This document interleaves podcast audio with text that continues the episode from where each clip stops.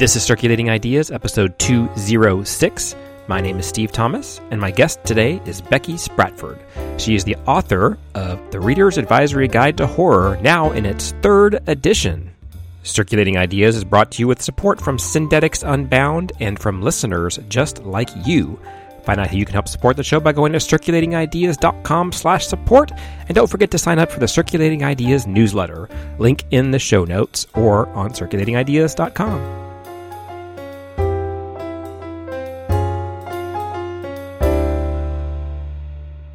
This episode of the show is brought to you by Syndetics Unbound from ProQuest and Library Thing.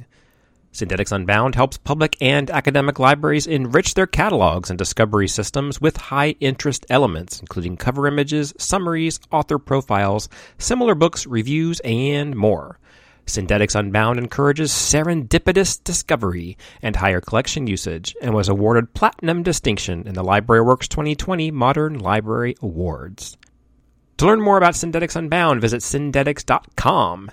While there, be sure to visit the Syndetics Unbound blog for news and analysis, including a breakdown of libraries' top titles and other stories of interest to the library community. Again, that's syndetics.com, S Y N D E T I C S.com, to learn more about today's sponsor, Syndetics Unbound. Becky, welcome back to Circulating Ideas. Thanks for having me, Steve. It's always wonderful to be on this podcast. Well, we already covered your librarian origin story in a previous episode. That's how we start a lot of episodes here. So I thought we could talk about the origin of RA for All. So, how did you get started doing that? Sure, that's actually a really great question. Thanks for asking. So, as this airs in August, let's see, what would that be? I started in August of 2007. So you can do math while I'm talking, but it's been a long time. It's been over 14 years. years. 14 years this month. And why it started was actually quite innocuous. I had been teaching for a few years at Dominican University in the master's program of Library and Information Science with Joyce Saricks. And together we taught the Reader's Advisory course. And what we had been doing, and I started that in the fall of 2004. So you know, I was slow to the uptake of needing RA for all. Uh, it took me three years to figure it out, but this is how the progression went. We would teach together one semester, and there were three semesters a year, and once each separately and once together. And we were always trying to find ways to save all the information, not only that we were teaching when the other one wasn't there and revamping it every time we came together, but we were realizing what a treasure trove of information our students were creating. So they had to write five one page annotations each semester. They were making book lists for assignments. There was just so much. And we used to, and believe it or not, one of us would run to the copy machine as people turned things in at the break and make copies of everybody's annotation so everyone could have a paper copy of everyone else's annotation. And the argument was you read five books, but we have 20 people in the class. Together, there's a 100 books that we now know about. People had them in their notebooks, they would refer to them. I would gather them at my work and use them with my patrons, which was at a library just down the street from the university. Then we started to use, let's remember the days of FTP, and we used the university's larger system to host things so we could link to them. And Joyce let me do all that. She was like, I'm not learning this. I'm already too old for it. And then one point I just realized to her, I said, Joyce, I, I can just make a blog. This is silly. Most of it was just highlighting the resources that I was finding that I was using with my students and their work. So it wasn't lost. So it was somewhere. So I could have access to it to help patrons and realized other people could too. And so I said, I'm going to do a blog. What should we, I call it? And, you know, Joyce was very good letting me just brainstorm all these names with her. And I kind of came up with RA for All and I just went for it and it's stuck and i've only built off of it building this whole philosophy of teaching readers advisory about all books to all library staff. And when did you add the horror sort of sidekick? Yeah so i call it the the regular blog's evil twin RA for all horror. That one came from what i learned by saving material of my students. So when i was working on the second edition of the book most of which it came out in 2012. Most of it, though, was pretty much completed, the research and the titles 2010 with a couple trickling 2011 books in there. And it was a huge revamp from the first edition. I, we'll talk about the third edition, which is also a huge revamp. But it was also for the series, which at this point now Joyce Saricks and Neal Wyatt were overseeing the series for the second edition and making it a lot more formalized, the ALA Editions Readers Advisory Series. So that was really great. And I realized, again, I was getting all this information and doing all this work, and I had been for years between the two editions. And I said, I'm going to put this on the website because what's the worst thing about a print reader's advisory material? The book lists, for example, are out of date the second you publish it. And I was already getting frustrated by that. So I said, I'm going to post everything on a blog, and I already have the RA for All brand. Let's make one that's just horror. I also realized as I was working on the book, the RA for All blog was being overtaken by my horror thoughts and my horror resources. And while I love those and I am the library expert in that, that's not why people come to RA for All. So by creating it, I had a place where I could put that information, expand upon it. That website, although it's still a blog, it's not as much a conversation as RA for All is. It's more of a place, it's a resource. So there are pages with reviews, resources, publishers that I'm constantly updating, the summer scares page. That's where people can go for horror information. I actually call it the online home of the Reader's Advisory Guide to Horror. It is a free update to the book. In your first full episode on the show, you said that The Ruins by Scott Smith was your favorite horror book of all time. And I was just wondering if anything has knocked that off its perch in the last decade or so. It's funny you ask. So, in the new book, I will not have a book listed um, in the list that is older than this century. And I really try to focus on 2010 to 2020 and a couple 2021 books I read early made it. But I did keep the ruins on my list for Nature Gone Wild. It did come out in 2000, I believe. I'd have to go check, but it's toward the beginning. It's one of the oldest books on the list. And I do still love it. I would say I have a few other favorites, and we can talk about that. I made a list for the new book of my top 20 of the 2010s, but it's still one of my favorites. And what I've seen is the growth of that nature gone wild, not just werewolves, but plants and eco horror and like cli-fi horror have grown so much that it stands as an example of sort of prescient of where we were going to go. And that's one of the things in both the second edition, but also the the third edition is I take each subgenre and talk about their appeal and the evolution of it. So, The Ruins by Scott Smith is a fantastic book. It showcases everything that horror is right now. It has that eco trend that's now huge. But another book I talk about in that chapter came out last year, and it's Eden by Tim Lebbon. And that is just as terrifying and even more hits home on the whole this if we destroy nature, nature's going to destroy us theme, even more so than, than the ruins. But if I have to tell, and, and there are two books that I say, if I have to say they're my favorite books, and Steve knows one of them because I made him read it, but it was last year's Universal Best Book, The Only Good Indians by Stephen Graham Jones. It is the best book I read in all of 2020, although I read it in 2019. It came out in 2020. It is the best book I have read in a long time in any genre. And it is not an easy read. And it is about, it is a straight up horror novel. It is about what it means to be a marginalized person in America but it is also a hopeful story about the future. It has a final girl angle, and literally the hero is the young generation, a young girl who's going to save us all, hopefully, the next generation. But it's a straight up horror novel. And as I've told everybody who read it, like make sure you don't have any ceiling fans in your house when you read it. And if you do, do not go up on a ladder to clean the dust. That's all I'm going to tell you because it will not go well for you. But when I talk about the decade, the last decade of when I wrote the book, because that's partially what you're asking too, the number one book, horror book for the last decade, and I think this is fairly universally considered, maybe make this book one or two, but it is Paul Tremblay's A Head Full of Ghosts. And I talk about that at length. And I actually talk about Paul Tremblay and Stephen Graham Jones, as well as Carmen Maria Machado. And now I am forgetting. Oh, Victor LaValle, my top four new sort of the voices you have to know right now the heads of horror, I call them. Paul Tremblay's Head Full of Ghosts is the book that really kicked off the 2010s. It didn't come out in 2010, but it's a little bit after. It takes all of horror into it. It's an homage to Shirley Jackson's We've Only Lived in the Castle and The Exorcist, but it also refers to lots of different things about horror. It's about horror, it's about modern America, it's about reality TV, it's about the horrible things we do to each other. It's just a really great indictment of current society in a horror novel. It even makes Richard scary, scary. That's I'm gonna just leave it at that. And it was the book that broke him out into the mainstream. It was not his first novel, but it was his first straight up horror novel. So those would be the two. And then the third one I throw in there is a hundred percent um because talking about those four heads of horror her Body and Other Parties by Carmen Maria Machado, which was nominated for the National Book Award. Okay.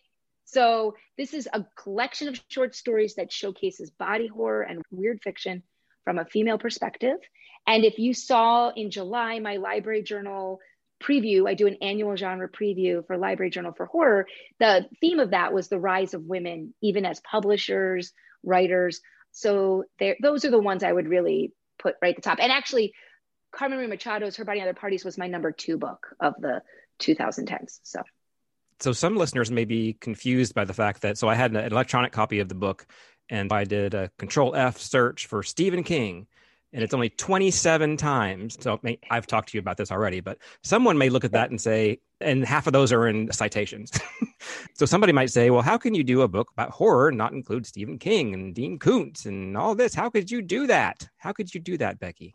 Thank you for asking, Steve, because I will tell you, Joyce Saricks at first didn't want me to do this either, is to not mention Stephen King as little as I do. And we we had a great back and forth as my editor, you know, and as a longtime friend and colleague. And I convinced her. So here's the thing. Mm-hmm. Yes, most of those are in citations. Most of it is referring to him and books he's written about horror or comments he's made. And the other times are me saying, I'm not going to talk about Stephen King, and that's why his name's in there. Why? Well, first things first, this is the Reader's Advisory Guide to Horror. My audience are library workers. If you are a library worker in a public library in America, in any library in America, and you don't know who Stephen King is, there is a lot more help you need from me than my book. that being said, also 15 years at a public service desk as someone who bought books for a popular collection I know this to be true at most libraries. I don't have to buy Stephen King. He's on my automatic purchase list. There are very few libraries in America who have any kind of automatic buy list who don't have Stephen King. It's like James Patterson, Stephen King, Nora Roberts, like those are like the ones everybody has. There's there's a few more, but just to go there. These are authors everybody has on hold. Stephen King is coming into your building without me telling you to buy it. Number 1. Number two, Stephen King is being read without anyone telling your patrons to read it. What is my book here to do? The goal of this book is to help you understand the current landscape of horror, to understand why people like it, and to help you find books to add to your collections for the readers who like Stephen King, who like other horror authors, so that when you know Stephen King is popular, you have other books for people to read. You don't need my help recommending him. So I straight up say, this is my top 10 of the 2010s, right? Stephen King is not on here. And he had some books that probably deserved it, but I'm giving those spaces to someone else. I liken it to the work Library Reads has done, which I work with Rebecca Vnuk when she was talking about adding the Hall of Fame to the Library Reads list. And there's a lot of horror authors on Library Reads. And the Library Reads list was starting to be the same authors over and over again. And I remember talking to her about it, and she's like, How do I do this? And she came up with this idea, and I sort of used it too. Don't give space. Once someone's been on the list twice, like Paul Tremblay or Grady Hendrix, like for library reads, to use horror authors, they move to a Hall of Fame. They're still shown on the library reads list, but they're not taking one of those 10 limited spots. I had to cut 30,000 words from the book. I had lists of 20 to 25 books in every subgenre without Stephen King. And so they're like, we want to have these lists, but this book's, these are not, you know, it's an academic press. It's expensive to print these books. So we decided to cut the lists, even without Stephen King. I do mention him and in like books you should know with no annotation. But, you know, I, yes, Salem's Lot is in there in the vampire chapter. It's just not annotated, right? It's just listed. But I do have lists in the back that are the titles I cut. And then you go to the RA for All Horror to see the annotations, which have been running all summer, starting on June 1st, every Tuesday for free as in advance of the book. And they're going to end the beginning of August. So they're already done by the time you listen to this and by the time the book comes out at the end of August. That's how little space we have. I don't need to waste my time telling you, even in the audiobook section, Stephen King's audiobooks are amazing. They always are getting awards. And that's because he's very strict about who will narrate them. And he's very involved with the process. So I don't need to tell you about those audiobooks. I'm telling you about other well narrated ones. So, yes, there's love for Stephen King there, but you don't need my help. So I'm going to give those words to someone else. And you've got the acknowledgement in there in the book. It says yes he is the reason that horror is popular today because of carrie that he wrote in the 70s okay let's move on. So, let's right. expand our knowledge. Right. yeah. And i'm sure stephen king would say that too. I think he likes uh, having other voices out there. He loves it yes to explain to some people who don't read horror why do people read horror it's also a great question and the argument I'm making for years was further proven by a pandemic, which has made me unfortunately feel better about what I've been saying. So, why do people read horror? And I have an entire chapter explaining it, but here are the basics. Fear is a primal instinct. It is something we're born with. We're genetically programmed to feel fear as an animal. It is one of those basic instincts and feelings that you don't have to think about to elicit there is something thrilling and exciting and it gets your blood racing, even if it makes you uncomfortable to feel scared. We have been telling ghost stories as humans since the beginning of storytelling. I like to say that, like, you know, like ancient myths, ancient stories were all like, this bad thing will happen to you if you do this, right? Or some supernatural thing to explain the bad things in the world. These have existed. But let's not go back to the beginning of storytelling because that's getting far back in the weeds. Let's think about yourself. You know, kids telling each other scary stories by a campfire in the dark at sleepovers. These are some of the first stories we encounter. Getting scared is like this feeling, it's illicit and exciting and different. Just like pure joy makes you feel so good. Now, okay, maybe you don't like being scared, but I'm going to tell you that when times are bad, and I have a quote from Stephen King that proves this from a book, Danse Macabre, but also let's look at our current situation. I like to say Hallmark movies and horror did great in 2020 because when people, and there are statistics to prove this, when people are upset and uncomfortable with their real life, fiction is an escape for everyone. How you choose to escape may be different. A lot of people escape by going to something more gentle or happy. One of my other favorite books of 2020 was The House in the Cerulean Sea by TJ Klune, which was a feel good fantasy story. And one of the reasons it's a great book, but one of the reasons it was universally just applauded and won all the awards is because of its feel good nature. It made you feel good about humanity, good about people. Fredrik Backman is the same way. Okay. That's why people like a man called Ove. But some people look to find something even worse than their real life situation when things are bad. You know, as bad as my life is, there's not a zombie chasing me down and trying to kill me and my family. There's not a plant trying to eat me, right? There's all these things that aren't as bad, and it gives you perspective.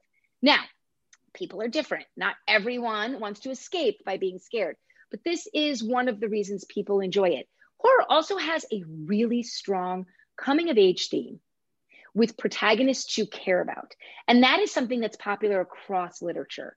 Coming of age themes are popular. Stephen King is a great example for anyone who's read Stephen King. But coming of age, how I grow up, and even if the characters are adults, there's some flaw they have. Let's take The Only Good Indians by Stephen Graham Jones. The flaw that is at the heart of this story are these four grown men 10 years before, as in their late teens, committed a bad act they knowingly killed a pregnant elk on reservation land when they, one, weren't supposed to be hunting because it wasn't their turn, because it was for the elders, and they killed a pregnant elk, which is like the worst thing you can do. And that elk comes to get revenge 10 years later. That is what we're dealing with, right? And they have to overcome their flaws to get to the story. They're not just coming of age. And even though they're flawed, you still have a connection to them and you want them to succeed. And you want people to come through. And and if you didn't horror doesn't work if you're reading a story and there's a monster chasing the protagonist that you are connected to, and you are rooting for the monster. It doesn't work. But protagonists that we sympathize with is a huge thing across literature. And then also the idea, the final thing, and there's a lot more, but the final one I find that is really common all horror in some way deals with life after death. A lot of it is monsters that have come back from the dead. There's things that are outside our knowledge, even if it's not after death, but outside our knowledge of the real world. It gives people solace in a very weird and maybe you would think twisted, but I like horror, so I don't. There's something bigger than what we have on this world. And it may be monstrous, but it's there. And especially with ghost stories, which is probably the most common and popular trope, it is all about something happening to us after we die that we can tangibly experience. That's a good explanation. so, uh, you, they're coming out with this third edition of the book because there have been a lot of changes in the horror genre over the last 10 years. What are some of the big changes that are really different from the last edition of the book?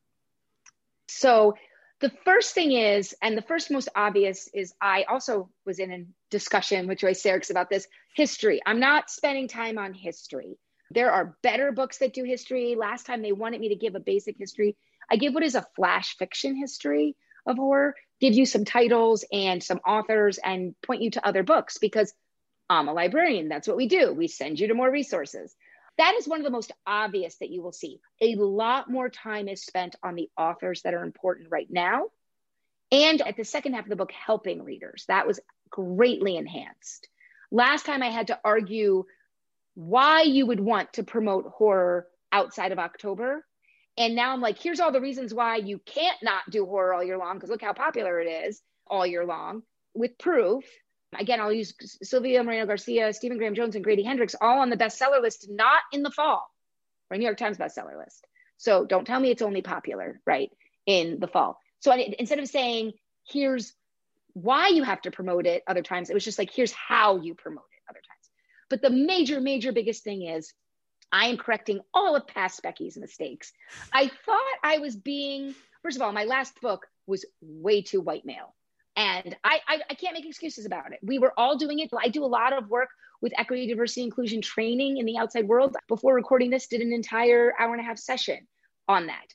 I trying to be a better person just like the rest of us and realize it. Now, yes, was it that publishing landscape for horror was so limited anyway that I had very little?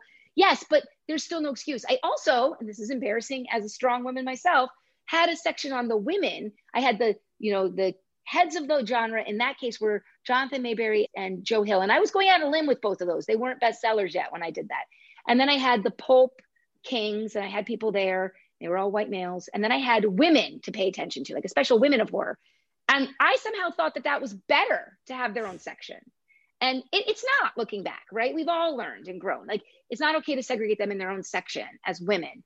In this case, I made a conscious effort to make sure all of my lists, just like if you've heard any of my EDI talks, I tell you to audit the way you suggest.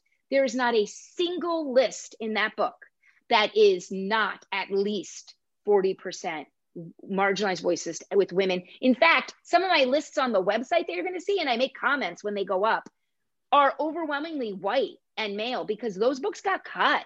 Not only, but those books got cut because they didn't need the space in the book. And the good news is best horror right now, I didn't have to try that hard, is being written by women and marginalized perspectives. And do you know why? Well, because they experience real life horror of oppression and subjugation more. I start the book with one of my favorite quotes that I included in my horror preview in 2020 in July by then debut novelist John Fram, who calls himself Stephen Queen. He is very proudly gay horror writer. And he had this amazing quote about how finally the rest of America is starting to see what it was like to be marginalized and the horrors.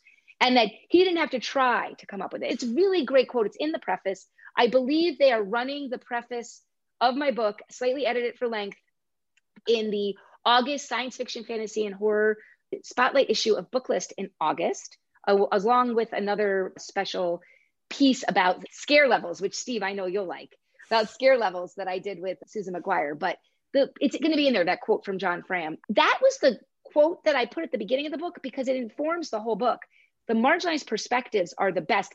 The best example of where this is happening is two of my brand new subgenres that I added, which are the Lovecraft and cosmic horror. The entire point of the Lovecraft section is Lovecraft, who was a horrible person, misogynistic, racist, anti Semitic. The authors who are taking him on and doing the best with him are all the people he would have hated in real life. Victor LaValle's The Ballad of Black Tom is the best example. The horror at Red Hook is Lovecraft's most racist story. And what has Victor LaValle done and turned it into one of the best books, honestly, again, on my best list of the 2010s? He took it and he flipped the script and made it a Black hero.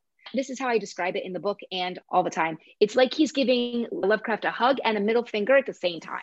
And that's the story. And that's the crux of that genre right now. The reason we have Lovecraft Country on TV and all these great stories is because of those people. And then body horror. Uh, women rule that genre. I talk about it in the book and I say, you know, what is more body horror than being a woman, going through puberty, having to feed a human inside of you, expel it. You know, there's just so much that's not even taking into account the horror inflicted upon women by men. And that's what Carmen Maria Machado's stories are all about. She has a great memoir in the Dream House, which technically is a memoir and not horror, but the entire book is framed as a haunted house story of her life and her experience with lesbian domestic abuse, which is never talked about. That's what I changed. I realized that the best stories are being told by these marginalized voices. I'm not trying to make this a political statement or a diverse book. That's the best stuff. The two best books from 2020 on every metric are The Only Good Indians by a Native American member of the Blackfeet and Silvia Moreno-Garcia's Mexican Gothic, a Mexican Canadian woman.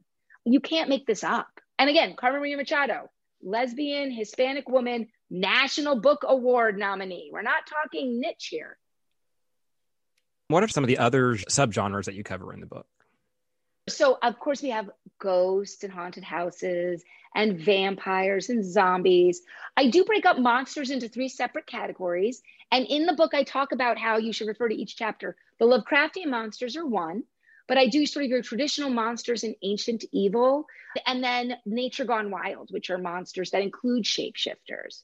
And what's interesting is it's a lot of it is, and there's a few more, but a lot of it's semantics but I explain the differences of appeal with an essay at the beginning of each chapter and do tell you when you can go somewhere else. So, for example, psychological horror is a new one I added.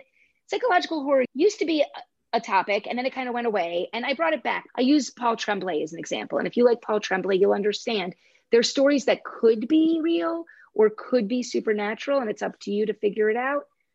I took small town horror, which is a trope, not really its own subgenre because so many books do small town horror. And I grouped a lot of them into my witches and the occult. And I explain why small town horror works there because a lot of it is just this nefarious sort of thing that's out there that's magical. And it might not be a monster you can see. So that's important. And then, like I said, body horror and the Lovecraftian. There are 10 lists. Each one has a essay about the appeal then I also pick my top picks, three books for each for you to start. And there are 12 annotated titles. And again, there are at least 10 more that go with it on the website on the RA for All Horror that you can access at any time. On the blog and in the book, you mentioned uh, using awards a lot of times for readers advisory. Yeah. Why do you think those are good tools? And what's the best way to kind of keep up with those? Because there's so many awards. There are so many awards. First of all, Book Pulse by Library Journal. Uh, every day you can sign up for that newsletter and they list every award. I was just looking the other day at like, oh my goodness, there's this Southern Debut Novelist Award. This looks really cool. Here's a whole bunch of books I can recommend to people who like Southern set debut novels. But for horror, I have an awards database also. And I talk about the major awards and then send you again for word count to the blog to read about them why I love using awards list. It's literally my favorite reader's advisory tool. Why is that? Well, because when you take the list of all nominees in a category, and whatever that category is, whether it's a genre or something like debuts, you see the breadth of what is considered uh, the best for that genre. So, in the case of the Bram Stoker Awards, which is the highest horror award, we had The Only Good Indians, Mexican Gothic, Malorie by Josh Malerman, a smaller book Devil's Creek by Todd Keisling, who's a smaller author, and Alma Katsu's The Deep. Those were our five nominees. Interestingly, only two by white men. Just saying, that's important. And The Only Good Indians won, although people were thinking that that and Silvia Moreno-Garcia would cancel each other out and that Alma Katsu would win, which didn't happen, but it was The Only Good Indians. However, you can see the full breadth because there's also novella, stories, right? All these other categories we can learn about new people. When you use awards lists and not just the winners, you get to see a lot of what's really popular and good. Great. You can make displays, you can do suggestions, you can do collection development, but it's also when you look at the past five years of any award, any award. Again, this case horror, but we can do this for, uh, like I said, that it was called the Crooks Prize for debut novelists of the Southern, and see how things have gone. What books are still talked about? What authors are still there? Josh Malerman's appeared a few times. If you live under a rock and you don't know who Josh Malerman is, now you do know who he is. Paul Tremblay, Alma Katsu returned again. These are names that have shown up before. You can learn about so much more. I love that there's always debut novels. So for horror, we have the Bram Stokers, which is like the big one. I'm on a jury for the Bram Stoker Awards as a member of the Horror Writers Association. But also, we have the ones that just came out this summer. Actually, we're in July now, and they came out this last week. The Ladies of Horror Fiction, which is an independent group of women who promote women, and they came out with their list. My favorite award, if I had to pick an award of all awards in the world, is the Shirley Jackson Award, which is not just a horror award. It's basically anyone who writes like Shirley Jackson. And that is the only goal. And they pick lots of authors from science fiction, fantasy, horror, psychological suspense to be judges. That is a great list to see just creepy, weird books. There's also a British site, This Is Horror, that does a podcast. They do an award that takes in nominations and votes from the public, which I really like too. When you look at them over time, you can see trends, you can see what's popular, you can see what people are reading and liking when you combine them all together and use that to make your suggestions. So, yes, The Only Good Indians is hard to find right now. And Stephen Graham Jones's new book is coming out in August, My Heart is a Chainsaw, which will be hard to find. But a couple years ago, his Mongrels was on there. Let's go see who else was nominated for novella. Let's go see who else was nominated for novel a couple years ago. Those are the same level. Let's just try those. It's just a great way to inform yourself and your patrons. You also recommend some publishers. The one thing that I wanted to call out, since this is a podcast, you mentioned some horror podcasts. Can you talk about some of those that you like? Yes, I definitely can. This is horror, which I already mentioned. It does awards, does a fantastic podcast. And it's a British guy and, and an American guy. And they interview people but they also just talk about horror in general, what they're reading, what the trends are. And they sometimes bring people on to talk about horror in general. It's one of my favorites. One of my other favorites is the Ladies of the Fright. I asked them to be a sponsor of Summer Scares, which is the reading program I run for the Horror Writers Association with libraries, bringing authors in. And I have a whole webpage about that at the top of RA for All Horror always. And they do a great job because they talk about tropes, ideas, things that are going on, not just the books. Those are some of the ones that talk about horror, and there's more in the book. But another thing is don't forget how many of your patrons are listening to things like Pseudopod or Welcome to Night Vale, things that are horror, that are fiction based, that are original fiction. These are websites, and I only do ones that pay authors for their stories. One of my favorites is Nightlight Pod, which focuses on Black horror creators. And I've met the woman who runs it, Tonia Ransom. She's an amazing woman. I really like her. She's also a novelist. But Pseudopod does the same thing, right? They pay authors for their stories. So they are promoting the paying of authors not expecting just free publicity and pr- putting out new things. And your patrons, whether you know it or not, and I often talk about this with podcasts, especially fiction podcasts, you don't know the user stats on that because they get them for free outside the library. I've actually gotten into discussions, heated discussions with library administrators that Becky, don't tell my staff to promote podcasts. We don't get circs counts on those. And I say, look, I am a 20 plus year library trustee. I understand, and I ran a department for 15 years. I get stats. But you know what? If they're horror fans and I'm promoting Pseudopod or I'm promoting, you know, Nightlight Pod so they can hear different stories that I can give them in the library, they are going to come back and ask for more. And I have a whole section about story collections and the best horror editors too for you to look at in the book. story collections are always popular in horror, much more so for genre than they are for regular fiction, because people like to just get a sampling of different types of stories. That's how Stephen Graham Jones got to be a household name. He was in Ellen Datlow's Best of the Horror, then she invited him to things. A lot of these people started this way. In fact, the new every October is when the best horror of the year comes out. It's one of my favorite resources of any resource because not only can you see the titles of all the authors that she's including, some of which I've never heard of, and then gives you a rundown for like 60 pages of everything that happened in horror that year. So, you know, the podcasts are a key place and we have to be promoting them to our patrons and asking them, hey, tell me if you hear about an author, I can try to get their books and all this. Don't count it out just because you're not getting a circ stat for it. A lot of readers advisory, or most of it, I would probably say, is one-on-one. You know, library staff talking to uh, patron, or maybe not. You're giving me a, a look. so some of it is one-on-one, and then some of it is through displays and through programming. So, would you like to talk about that? I do. You're giving me a look. Talk, thank you, I, Steve. It's a great question because one of the things I do when I teach readers advisory in general, we're going to talk about programming, but when I teach readers advisory in general, it's very important to understand that readers advisory used to be transactional. It used to be about I'm going to ask you a question, patron, you're going to give me an answer, and that's when we start to get into it. But no one's asking us the question, so we shouldn't have this service. And the way I teach readers advisory is it's conversational based, not transaction based. It's about relationships and creating relationships. So, yes, you have the people you talk to, but having your shelves very clear and easy to browse and making sure you're weeding out books that people don't like anymore and having displays and making lists and suggesting books in different ways. It's all on RA for All. You can read all about it. I was very lucky the 15 years I worked at a reader's advisory desk and supervised the department that we also were in charge of adult programming. So we were able to very easily connect the adult programming with the books.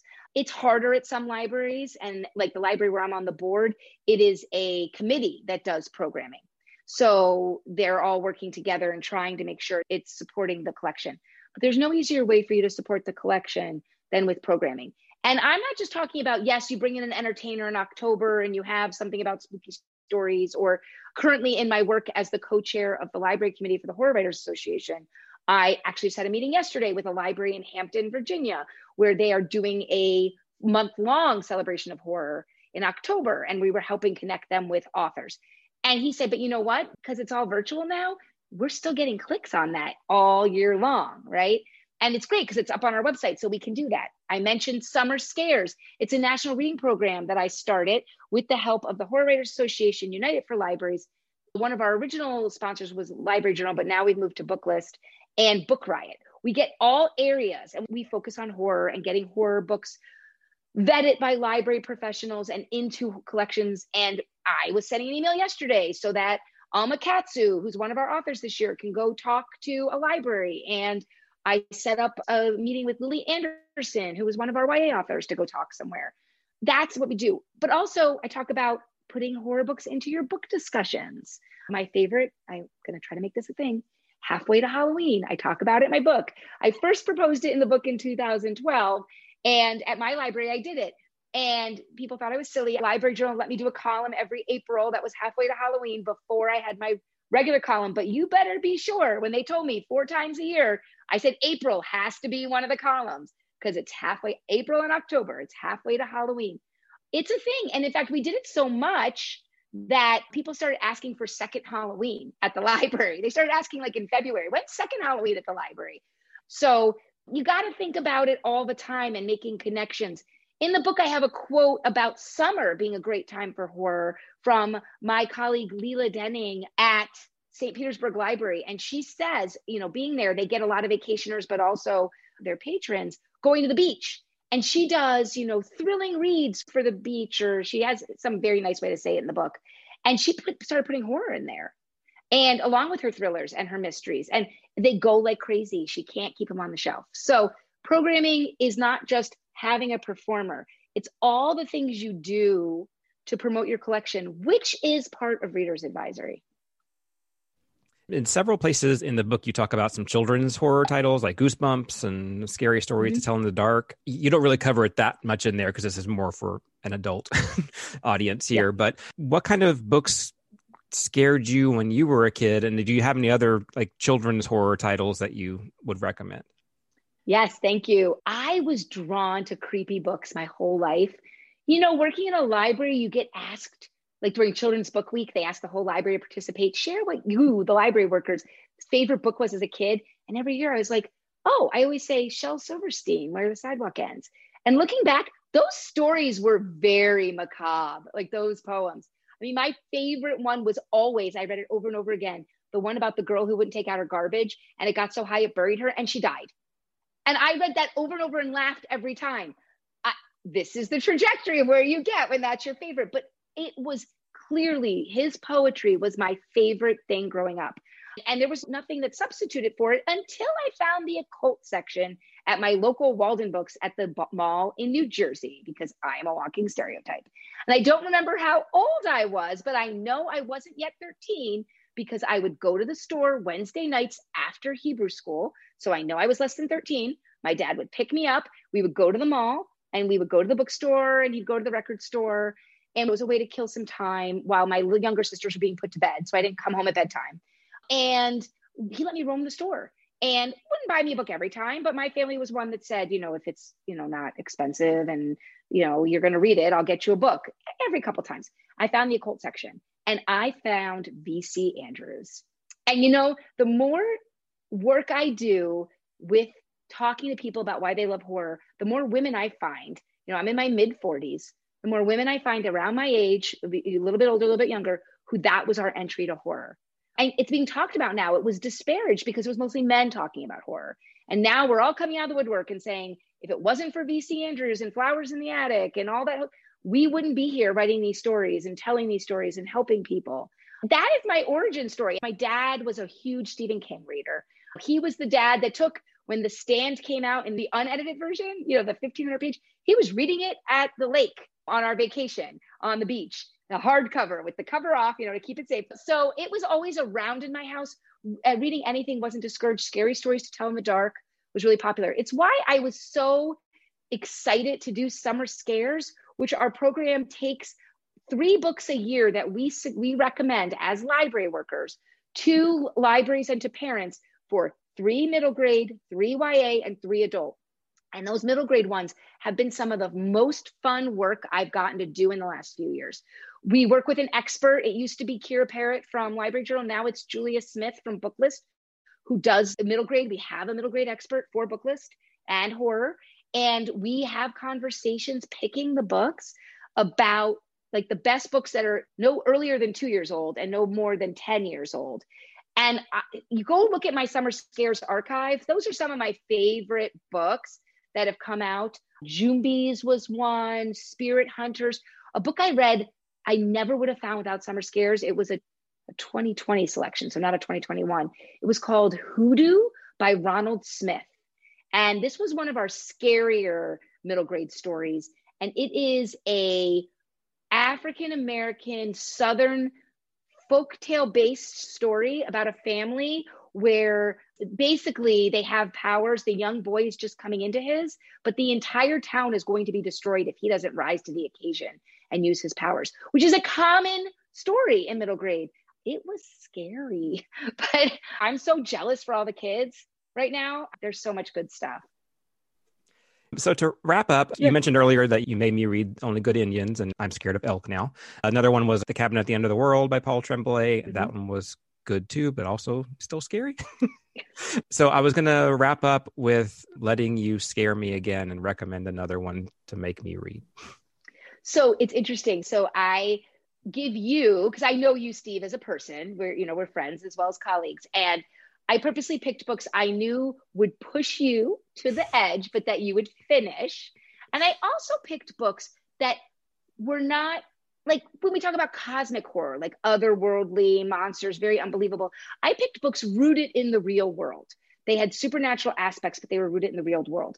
And the book that I am most excited about that is about to come out this fall, and it's already out in England, and I gave it a star review in Library Journal, is The Last House on Needless Street by Catriona Ward. First of all, you need to know it's from Nightfire, which is a brand new horror only imprint from Tor, who was putting out The Ballad of Black Tom as a novella, as Tor.com, and all of Stephen Graham Jones's novellas that have won awards. And so they're doing horror, and this is a British author. So this book, I cannot talk about too much because it gives it away. So the way we describe it is it's a mind blow. And it is right on the edge of realistic thriller and horror. In fact, if you took my strict definition of horror in the book, that it must have a supernatural aspect, technically, this would not 100% fit my strict definition, but it brings you all the feelings. And this is a story of a man who lives in the last house on a street called Needless Street, which is already creepy. And you know from the start that something is not right. He lives in a house where all the windows are boarded up, he barely leaves, and there's something going on. And the story slowly unfolds and unravels tighter and tighter. There are multiple narrators. Here's a way to get the librarians to read it one of the narrators is a cat. It's not a slow burn because you're reading to figure out what's going on as the narrators change and they're clearly overlapping. What's going on? Every detail matters. You get to the end and you are just dazzled by what she has done, how she has kept you in tension for 400 pages and you don't want to let go and yet you want to run away screaming and hide the book at the same time.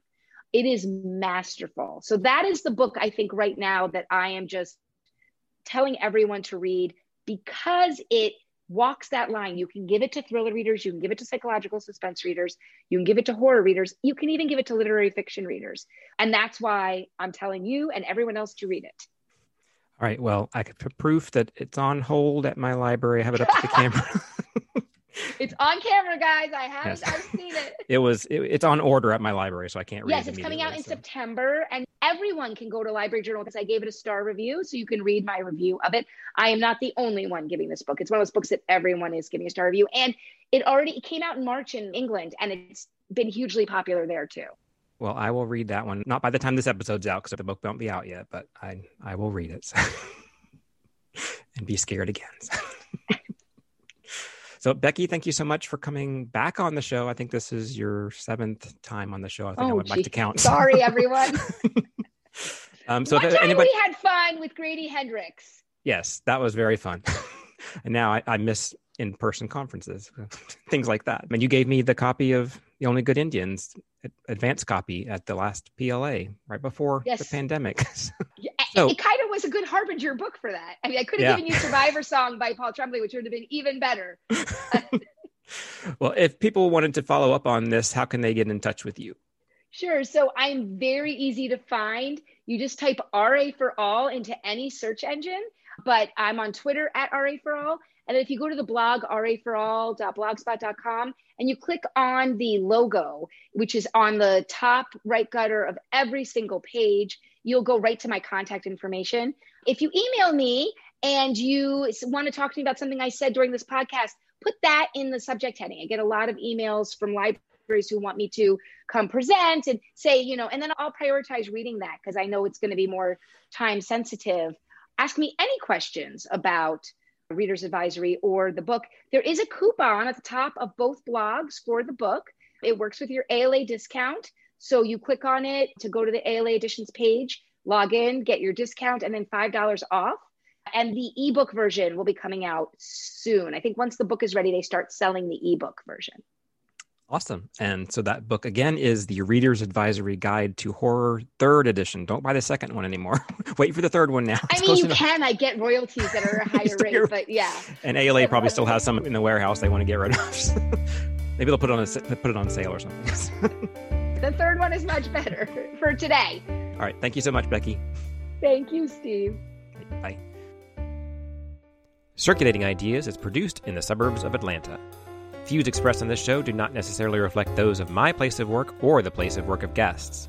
For past interviews, visit circulatingideas.com and follow the show on Apple Podcasts, Spotify, Overcast, or your podcast app of choice. And help others find the show by leaving a rating or a review. To learn more about this episode's guest, sign up for the Circulating Ideas newsletter. You can find the link in the show notes or on the site. Theme music is by Pamela Klicka, and the logo is by Shandy Fry. Thank you for listening and keep circulating your ideas. I turned out just fine. Well, we'll say that's questionable, but fine. I'm making a living out of it.